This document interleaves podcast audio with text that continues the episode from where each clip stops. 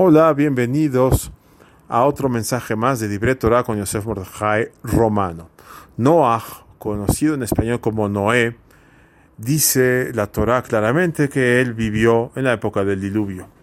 Y nuestros Hamim nos enseñan, dicen una frase muy interesante. Dice que Noah, Noé, vivió en tres mundos. Antes del diluvio, después del diluvio y durante el diluvio. Muy bonito eh, mensaje, pero ¿qué quiere decirnos esto los sabios?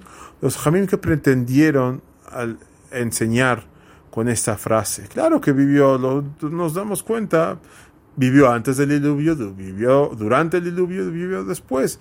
¿Qué nos viene a enseñar esta enseñanza de los jamim? Vaya la redundancia. Entonces, de una forma interpretativa se puede explicar así antes del diluvio tenía una misión, tenía que ayudar a la gente a hacer teshuvah, acercarlas al Creador, para ver si de esta forma poder detener el diluvio que el Creador había dicho que si la gente regresaba al buen camino no iba a traer el diluvio, al revés, iba a dar verajá, iba a dar lluvias de bendición. Sin embargo, la gente no hizo teshuvah, trajo el diluvio. En ese, la segunda etapa de su vida fue durante el diluvio tenía que mantener a los animales, cuidarlos, darles de comer con su hijo, sus hijos, sus esposas, su propia esposa, o sea, sus nueras, su, su esposa. Ese era su meta en ese momento. Y la tercera etapa de su vida fue saliendo del arca, saliendo del diluvio, acabando el diluvio. Fue el tercer mundo que vio Noah, que vivió.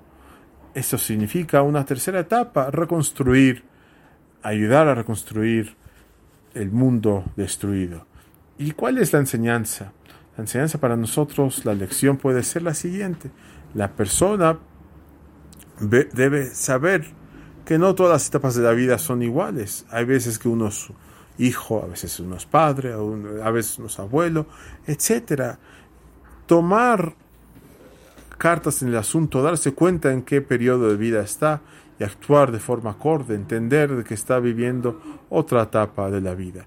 De esto podemos así explicar por qué vida en hebreo se dice Hayim, que literalmente se diría vidas. ¿Por qué muchas vidas? Porque realmente cada persona vive muchas vidas, muchas etapas, de bebé hasta la ancianidad. encontremos en qué etapa estamos y actuemos acordemente. Buen día a todos.